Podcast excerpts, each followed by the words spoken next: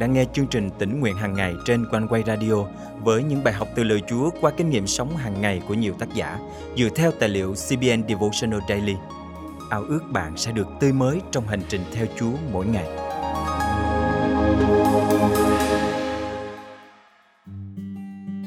Là cơ đốc nhân, chúng ta hiểu đức tin là chìa khóa để đón nhận ơn cứu rỗi, để kinh nghiệm sự hành động của Chúa trong cuộc sống. Tuy nhiên, chúng ta cũng phải khôn ngoan trong đức tin cẩn thận để lựa chọn nên tin điều gì để không bị dẫn dụ bởi những sự sai trật làm tổn hại chính mình và gây tổn thương cho người khác. Hôm nay, ngày 25 tháng 9 năm 2021, chương trình tỉnh nguyện hàng ngày thân mời quý thính giả cùng suy gẫm lời Chúa với tác giả Stephen Horter qua chủ đề Khôn ngoan trong đức tin.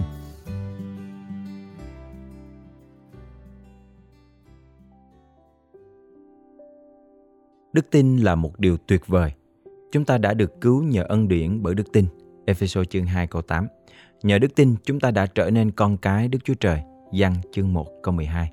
Bởi đức tin, chúng ta có thể làm đẹp lòng Đức Chúa Trời. Hebrew chương 11 câu 6.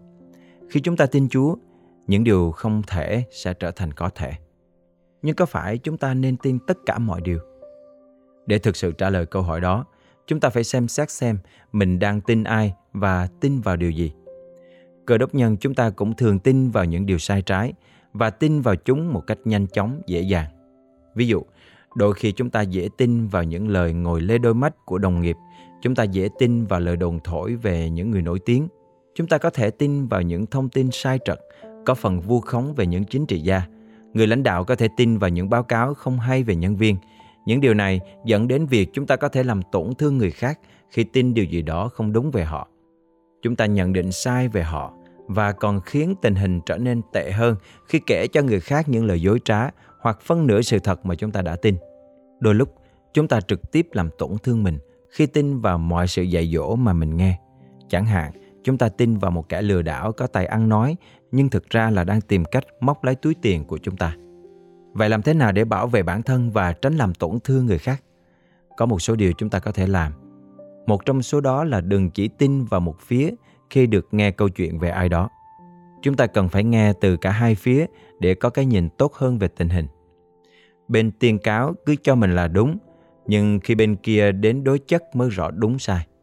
Châm ngôn chương 18 câu 17 Ngoài ra, chúng ta có thể tự bảo vệ mình khỏi giáo lý sai trật bằng cách so sánh những gì mình nghe với toàn bộ sự dạy dỗ của Kinh Thánh. Lời Chúa dạy chúng ta, đừng tin tất cả các thần linh, nhưng hãy thử xem các thần linh đó có phải đến từ Đức Chúa Trời không, vì có nhiều kẻ tiên tri giả đã xuất hiện trong thế gian. Giăng nhất chương 4 câu 1 Chúng ta hãy quyết tâm để không làm tổn thương bản thân hoặc người khác bằng cách tin vào những điều không nên tin. Hãy cầu xin Chúa ban cho chúng ta khả năng phân biệt điều gì là đúng, điều gì là khôn ngoan, điều gì là phải lẽ. Chính Chúa Giêsu từng nói với các môn đồ, hãy khôn khéo như rắn, đơn sơ như chim bồ câu. Matthew chương 10 câu 16 Gia cơ viết, nếu người nào trong anh em thiếu sự khôn ngoan, hãy cầu xin Đức Chúa Trời thì Ngài sẽ ban cho, vì Đức Chúa Trời là đấng ban cho mọi người cách rộng rãi, không lời phiền trách. Gia cơ chương 1 câu 5 Phải, đức tin là một điều tuyệt vời, nhưng đừng có cái gì cũng tin. Chúng ta hãy để Đức Chúa Trời và chân lý của Ngài làm trọng tâm của đức tin chúng ta. Làm như vậy, chúng ta sẽ là ánh sáng rực rỡ hơn cho thế giới xung quanh. Và khi tăng trưởng trong Chúa, chúng ta sẽ trở nên giống như Chúa Giêsu, đấng cứu thế của mình ngày càng hơn. Thông mời chúng ta cùng cầu nguyện. Lạy Chúa, xin ban cho con sự khôn ngoan từ chính Ngài để con nhận biết điều gì là đúng, điều gì là phải, điều gì là khôn ngoan để đức tin của chúng con được vững mạnh và kết quả trong Ngài. Con thành kính cầu nguyện trong danh Chúa Giêsu Christ. Amen. Quý thính giả thân mến, đức tin của bạn phải đặt trọng tâm vào Chúa Giêsu và lời Ngài. Vì vậy, hãy dành thời gian nghiên cứu, học biết kỹ hơn về lời Chúa. Trước khi tin vào bất cứ điều gì, hãy đối chiếu điều đó với Kinh Thánh và suy nghĩ xem điều mình tin có ích lợi gì cho Chúa và cho công việc Ngài hay không.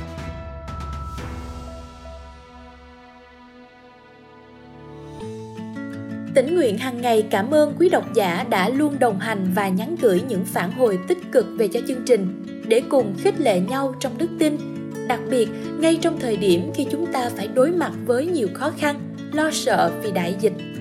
Cùng trên tinh thần này, chương trình tỉnh nguyện hàng ngày kêu gọi những tấm lòng tiếp tục hạ mình cầu thay cho đất nước, cho những gia đình đang trong cảnh khốn cùng, thiếu thốn và chúng ta hãy cùng nhau nói lời yêu thương bằng hành động. Hành động qua lời cầu thay, qua những tin nhắn động viên, khích lệ và nếu có thể hãy giữ phần dân hiến cùng hội thánh mục vụ qua các công tác cứu trợ.